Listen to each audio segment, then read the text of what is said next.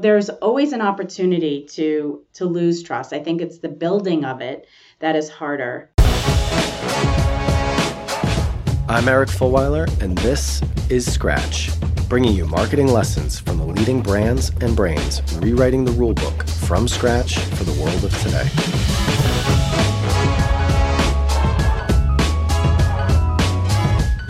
Hey everyone, my guest today is Tina Cassidy, Chief Marketing Officer at GBH. GBH, for those of you in the US, I'm sure you've heard of them. For those of you in the UK, Europe, or further afield, you might not have.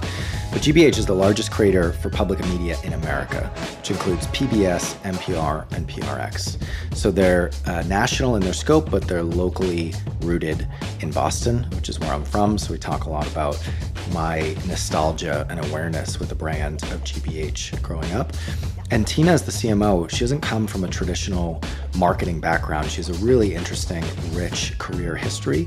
She was at the Boston Globe as a reporter for 17 years and then spent time in the agency world and then has been at, at GBH for three years now. She's also written four books and has a TED Talk that you can go check out. So we talk about a lot of interesting things. Of course, you know, anybody who's listening to this has heard me talk about how I think modern marketing is about building a media company around what you stand for. So it was really interesting to talk to Tina about her background as a journalist and how that shaped how she thinks about her role as a CMO.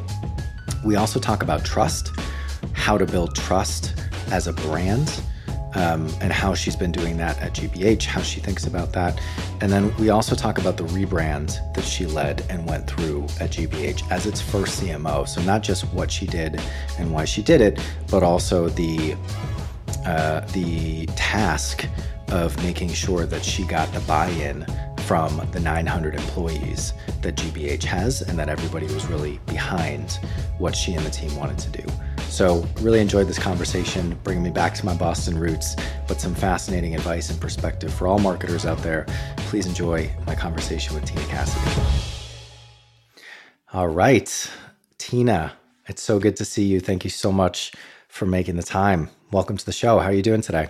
It's my pleasure to be here. I'm doing well, thank you, all things considered. Yeah.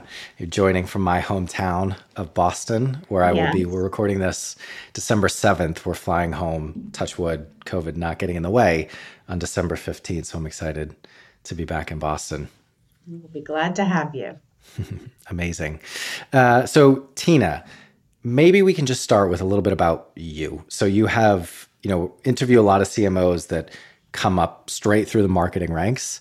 Uh, you have a very interesting background. I know that's something that we're going to talk about a little bit later in the episode, but maybe introduce yourself to our listeners. Tell us a bit about the Tina Cassidy story and how you ended up as CMO of WGBH.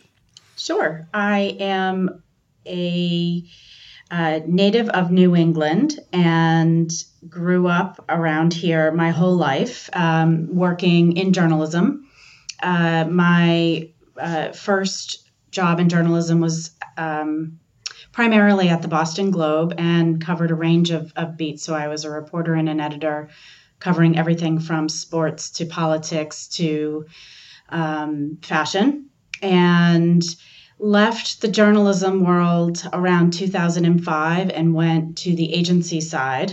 Uh, I had I led a, a, number of different practice areas and um, agency hopped. My most recent agency that I was at was called Ink House, and I was uh, the executive vice president and chief content officer there. And what was interesting about Ink House, which was started around 2008, 2009, right around the time that blogging and social media became a thing was that that was an agency that was reinventing public relations and digital marketing and so the fact that um, I came on board to create a content bureau, basically to, to sort of set up a, a, mini newsroom, if you will, to help tell the stories of our clients, was pretty groundbreaking. And I felt very comfortable in that role, having come out come up out of journalism as well. So that included everything from you know developing infographics and video and um, you know, content plans for social media, all of which sound completely normal today. But, uh, you know, over 10 years ago, this was sort of cutting edge. I remember. Um, yeah. Yeah. And so I then switched from uh, the agency world to become the chief marketing officer at GBH. Uh, that happened at about three years ago. So that was my big coming over to uh, to in journalism, what would be considered the dark side. But but I actually feel like if you are doing marketing for a, a brand that you really believe in and a mission that you care about, it is um, as as personally fulfilling as journalism ever was for me. Yeah. And I also totally. should say I write nonfiction books on the side. So storytelling is just baked into who I am. It's it's reflexive. I can't help myself and I enjoy it a lot.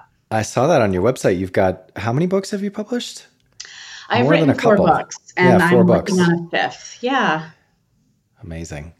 Um, but I think it's also, you know, coming from a journalist background, it's not like you've gone to a company that's selling soap or sneakers or shirts. It's like, yeah. you know, GBH is one of the largest creators of public media in America.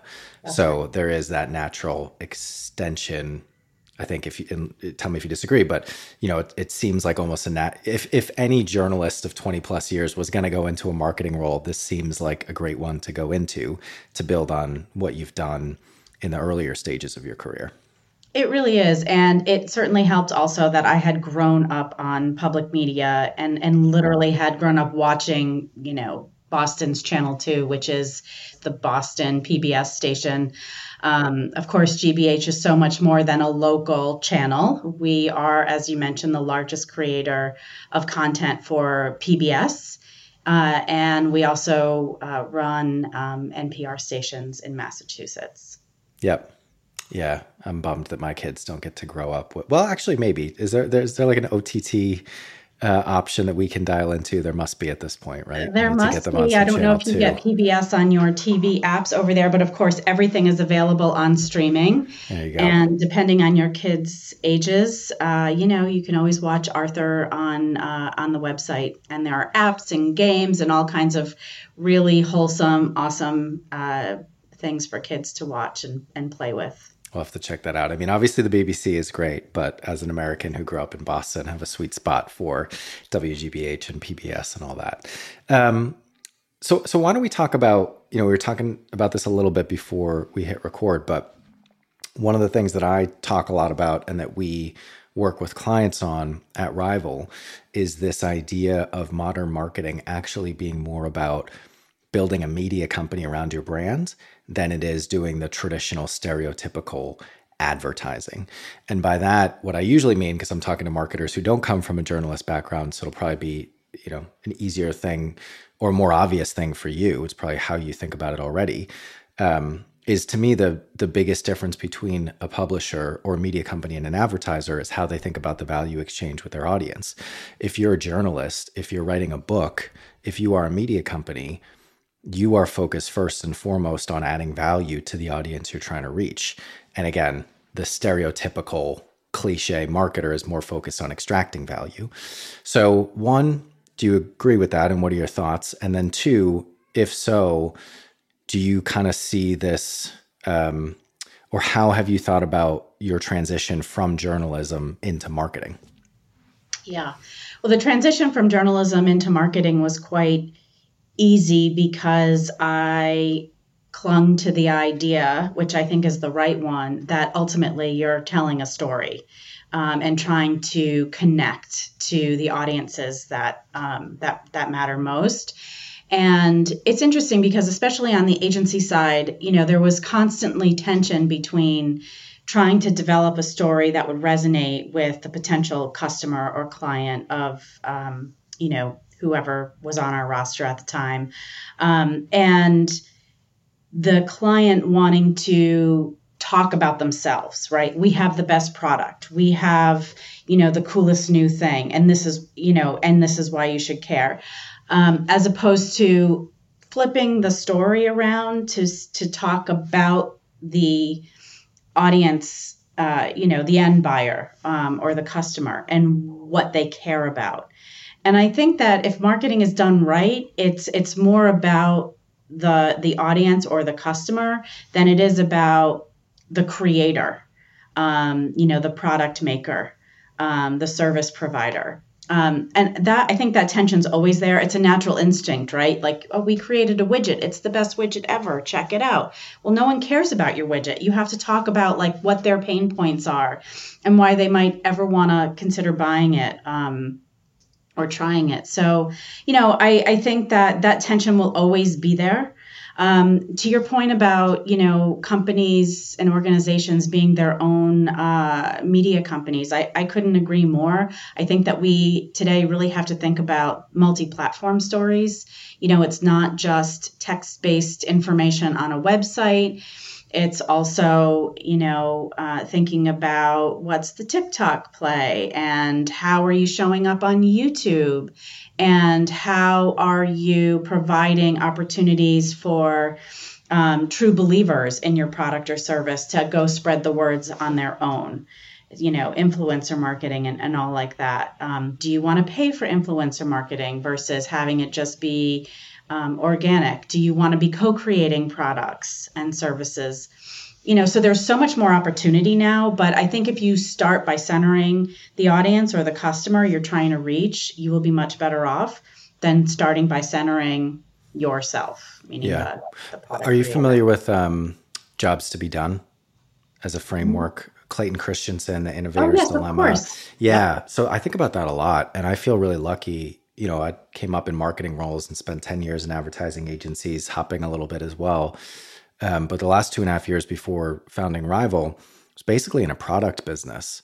And so it was so enlightening and really stretched my perspective seeing how, you know, I think was a fantastic team built fintech products because they're really thinking about exactly what you said. How do I serve the needs of the end consumer? Not how can I build something that I think is cool? And that's basically what Jobs to Be Done framework explains, and people should go check it out. We can put some info in the show notes. It's um, if you've heard the expression, people don't need a quarter inch drill, they need a quarter inch hole in the wall. It's exactly that. Nobody cares about the drill, they care about the job that it's actually doing for them. And being in a product business, you know, you kind of realize that good product and good marketing really all come from the same place, which is does it solve the needs of the audience you're trying to reach? And so I always say, you know, people are like, what's your, what's the best marketing book I can read? I'm like, go read, go read Jobs to Be Done. Go read Innovator's Dilemma because if you can solve a need for the audience you're trying to reach, whether you're in a product role or a marketing role, that's the fundamental challenge and opportunity. So understanding that and the perspective that you just explained, I think is fundamental to any business being successful with the product they build or the marketing they do. I agree 100%. And I would say that that centering the audience first in product development extends to how that product gets marketed, right? So, in really knowing that end user well enough so that you know what media they consume and how they consume it and uh, what their affinity groups are and so forth. And, you know, um, what's going to move them to make a decision and that all seems obvious but you know when when you actually try to go out and do it you can't just assume that um, you know everyone's driving down the highway looking at a billboard right? Because they might not own a car um, you know and and not be able to see that message in that way. Yep. Um, i have two sidetracks to take us down and then we can yeah. come back to the main conversation. So the first is you mentioned tiktok. And for me you know, I'm talking to a lot of marketers on a day to day, week to week basis. So I kind of get a perspective of the general state of things when it comes to how people are thinking about new platforms, new trends, new topics. I feel like, you know, more people are dipping their toe in the TikTok water. And of course, it totally depends on the type of business you're in. But there's still this, oh, it's for younger people. Oh, there's a brand risk potential issue. And like all those things should be considered. Is your audience there? Is it safe for your brand to be there?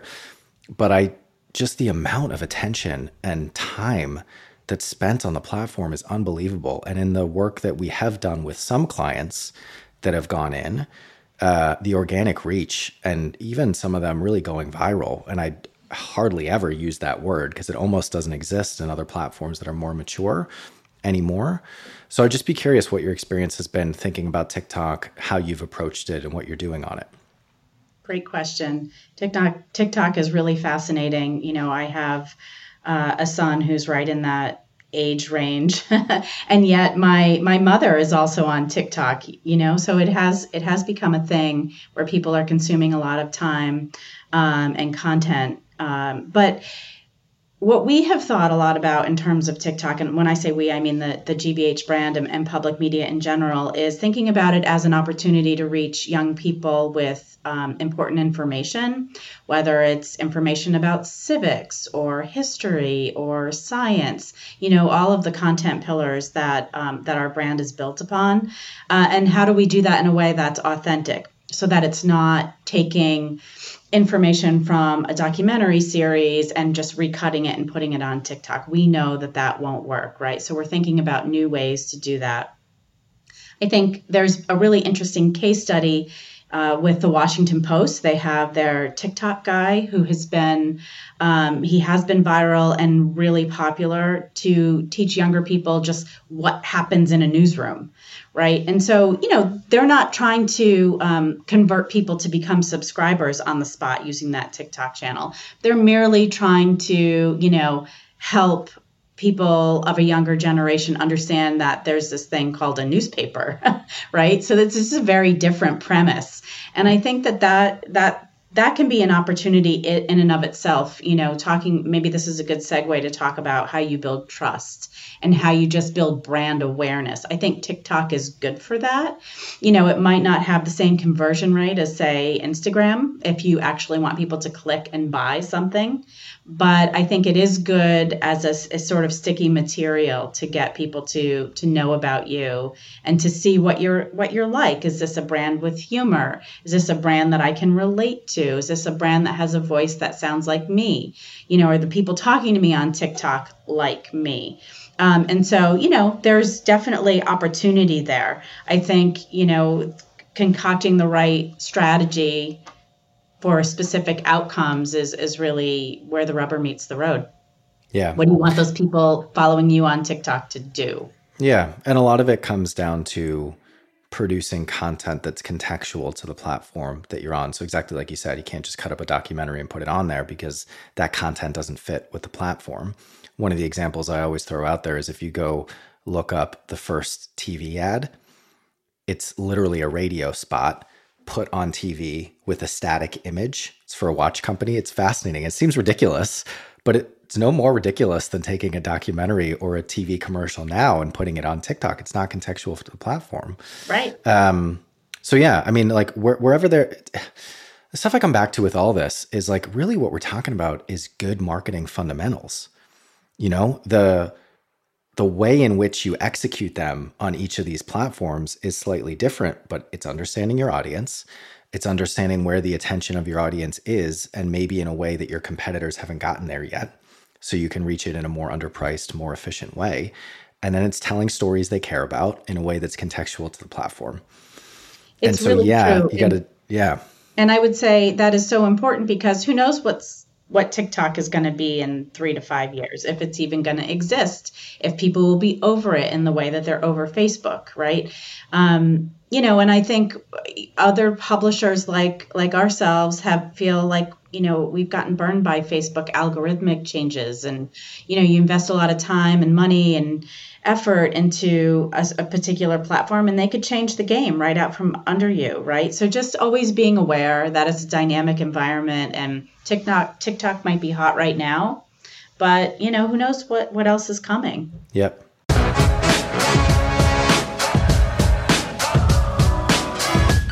Here at Rival, we've partnered with Attest, a powerful consumer research platform, to start producing our own proprietary research on challenger marketing trends, and you'll hear more about that soon. Each week, in the meantime, we're going to be highlighting a report from Attest that adds context to each episode and the guests that we have on. So for today's conversation with Tina, we wanted to highlight the U.S. media consumption report that Attest put out recently. So, in this report, you'll learn that while TV viewing is on a downward trend in 2021, it's good news for radio.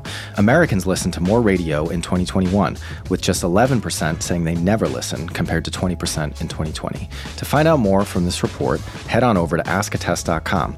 Here, you can also run a free survey to access 110 million consumers in 49 markets to remove the guesswork from your business growth. So, there's two segues now because you teed me up very nicely to go down my other sidetrack, and you also teed up how you build trust. So I'm going to take the sidetrack because I think the trust conversation will be a longer one. And I actually don't know if this sidetrack is interesting. You tell me. I'd be curious to hear how you're thinking about first party data when it comes to what you just said about how platforms can change the algorithms whenever they want. They actually own the relationship with the customer, you don't. But also, as you're thinking about OTT, and you mentioned at the very beginning, you know, there's the app where you can get the content directly. And just as we transition into kind of a increasingly post cookieless third party data world, how does that fit into the mind mapping of you as a CMO? Well, I feel like we're really lucky as a media organization because we own a lot of our channels, uh, literally own our own channels, right? So we have uh, we have two broad we have a number of broadcast channels. We have multiple websites. We have multiple s- social channels which i get that there's other pe- there's data streams related to those. But um, you know, we have our own YouTube channels and so forth. Again, that that has other algorithmic aspects to it. We have lots of email newsletters. So there's a lot that we can control. And I think that, you know, what we're really leaning into is the things that we can control um, because I think that will serve us the best in the long run. You know, making sure that uh, we're also a member organization, right? So making sure that we are collecting emails in a comfortable and responsible way. And you know making sure that when we're collecting data it's it's really just to make sure that we can serve our members in a way that they want to be served. So they want to know when you know there's a new documentary series coming out or um, you know some other important uh, program. Um, you know i think even the fact that cookies are are going away is is it you know gets back to this point that the the sort of the landscape beyond what we can control is constantly changing. And so if you just double down on what you what you can do for yourself um, i think that that's a really good place to start. Um, you know the data question is related to trust. And i don't mean to just drag us down the the you know to the trust conversation but I, I, do think it's important because you know we we think a lot about what information we might might want to collect. You know if, if you're a member you're giving us your credit card number and your address and and your email um, and we are complete of course completely proprietary about that. Um, you know i think people have really woken up to what kind of information they're they're giving up by being on certain social platforms. I think people are um, becoming quite wary about you know location data and and everything else that um, you know we have given up in, in exchange for free services, whether it's you know search or connecting with our friends. Um, so I think that as that evolves um, and we move even into this other new phase of the internet called you know the metaverse that um, we just have to be really careful. I think what the last thing that we want is for our members, our audiences, to to um, not trust us with their information, um, and I think that that that very fact prevents us from collecting more data. We we kind of say, okay, that's sort of all we need. We don't need any more. Um, you know, although data is very helpful for, for us as an organization to make decisions about, you know, what are people watching and listening to and um, you know, what's the average age? And we have we have information like that. Um, and and you know, being a nonprofit, being a non-commercial entity is helpful because we're all we're trying to do is sell um, information, right? We're we're offering, we're not even selling it. We are offering for free um, educational programming to our viewers and listeners. Yep. It's a little bit different. Well, it sounds like a lot of what you're saying actually ties into what we were talking about with jobs to be done and understanding your audience and adding value. it's collecting data for the purpose of adding value as opposed to for the purpose of having more or your own commercial purposes. And actually, the nonprofit piece, I'd be curious how that weaves into the conversation around trust, which, yes, let's go to that. I was just checking my notes, even though your comment about the metaverse is a very tempting sidetrack.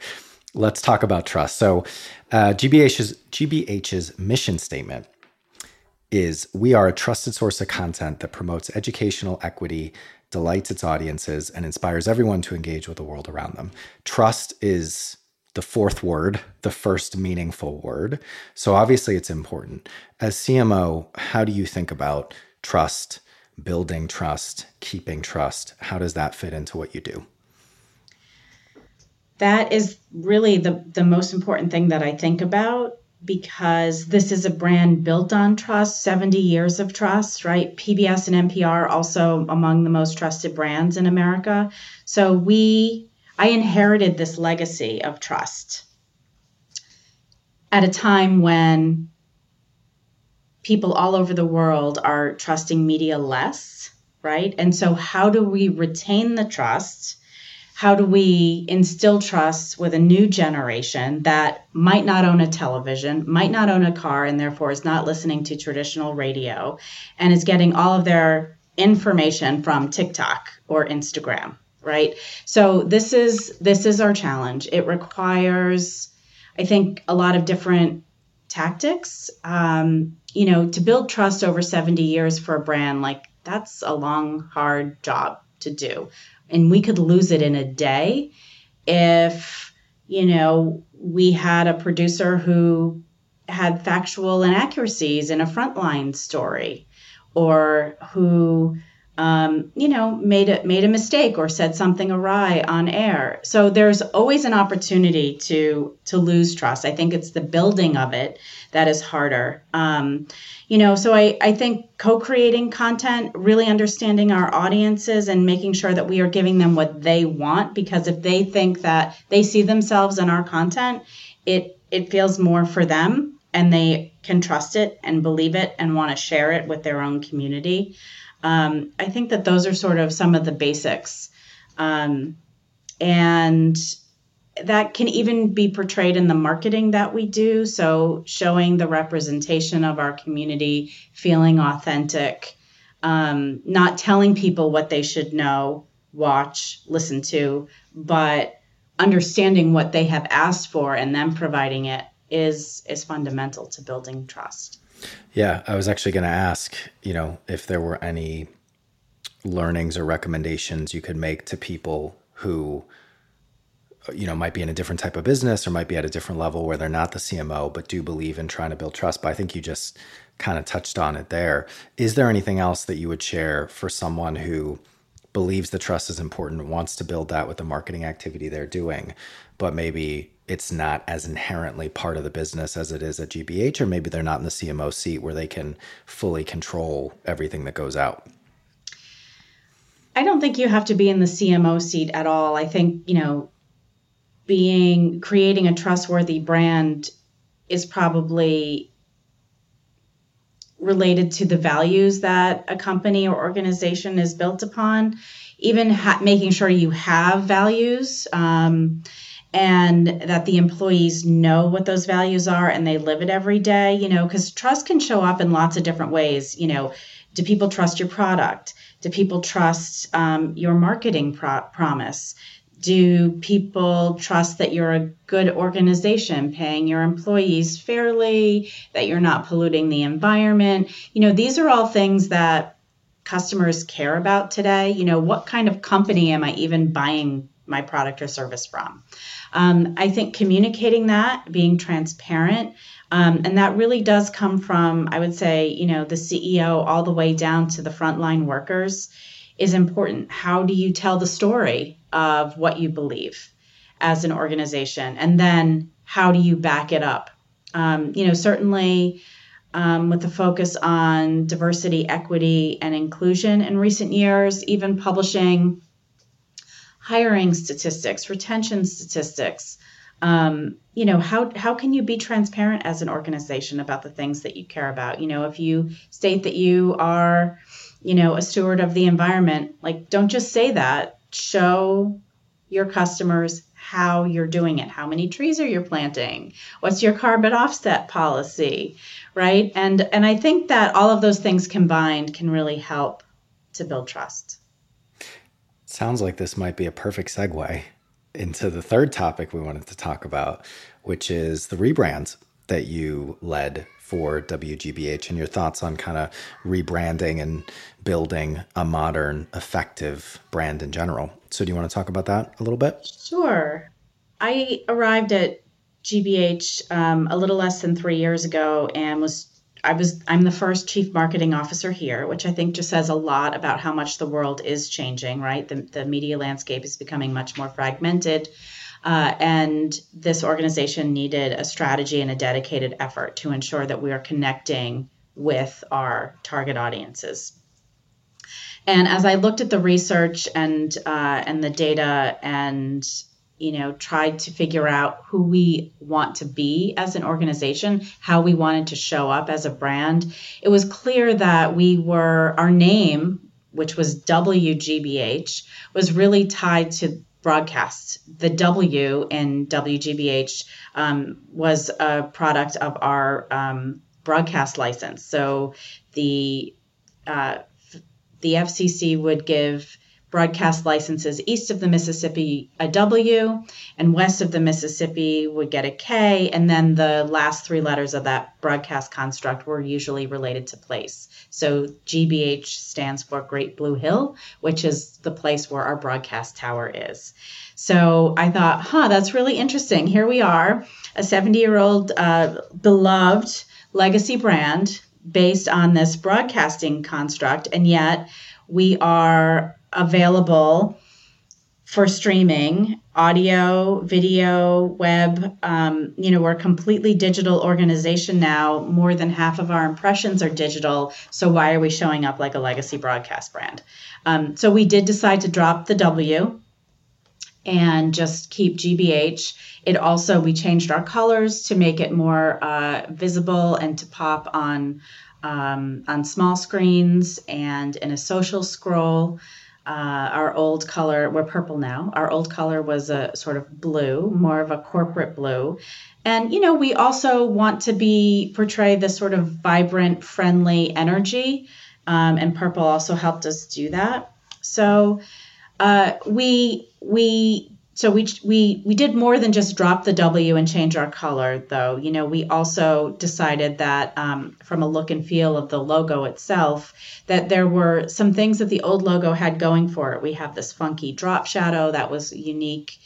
Um, we decided to keep that because we wanted to continue that sense of trust and continuity. We wanted people to know, yes, this is that GBH you've known your whole life, um, and that you've seen at the end of Arthur uh, or Zoom or Masterpiece, um, and and you know, but we're evolving. So it was important for us to send that message that we are evolving, and for our brand refresh launch campaign, we um, added the tagline "Beyond Broadcast." So, you know, while the bulk of our audience is still tuning in on traditional broadcasts, um, channels, uh, the opportunity for us really is um, in ensuring that people know we're available in other places as well. I just realized I've been saying it wrong this whole time. It's just so ingrained in me growing up. Drop yeah, the W. No, it, totally it is, makes right? sense. It, it's okay because um, I mean technically our, our broadcast license still has the W in it, and on radio, we still have to say WGBH okay. at the top of every hour, and that's okay. It's kind of like radio. Yeah. Yeah. But, you know, people who have known our brand for a long time have, have called yeah. us GBH forever because it's just like, it's yeah. the local vernacular, right? It's the friendly, this is a brand I know. It's like saying Coke instead of Coca Cola. And, and we Comm Ave instead of Commonwealth Avenue. Yep. Yeah. Yeah, exactly. Um, I want to ask a follow up question to that, which is, you know, I think for any CMO or really any marketer, but increasingly as you get more senior, a lot of the role is about getting people behind what you want to do. And so, particularly in an organization where there wasn't a CMO before, I'm curious how, you know, I'm guessing you probably wouldn't have taken the role if there wasn't some confidence that there was a real mandate to do marketing and branding differently. But uh, how hard was it, or how did you approach kind of the internal component of doing that rebrand, getting stakeholders on board, and not just the kind of getting approval for things, but actually getting people excited and fired up and bought into and engaged with what you were trying to do? It took a long time to um, first decide whether this was even a road we should go down. Uh, you know, I didn't want to be that CMO that came in and changed a, a legacy, a beloved legacy brand.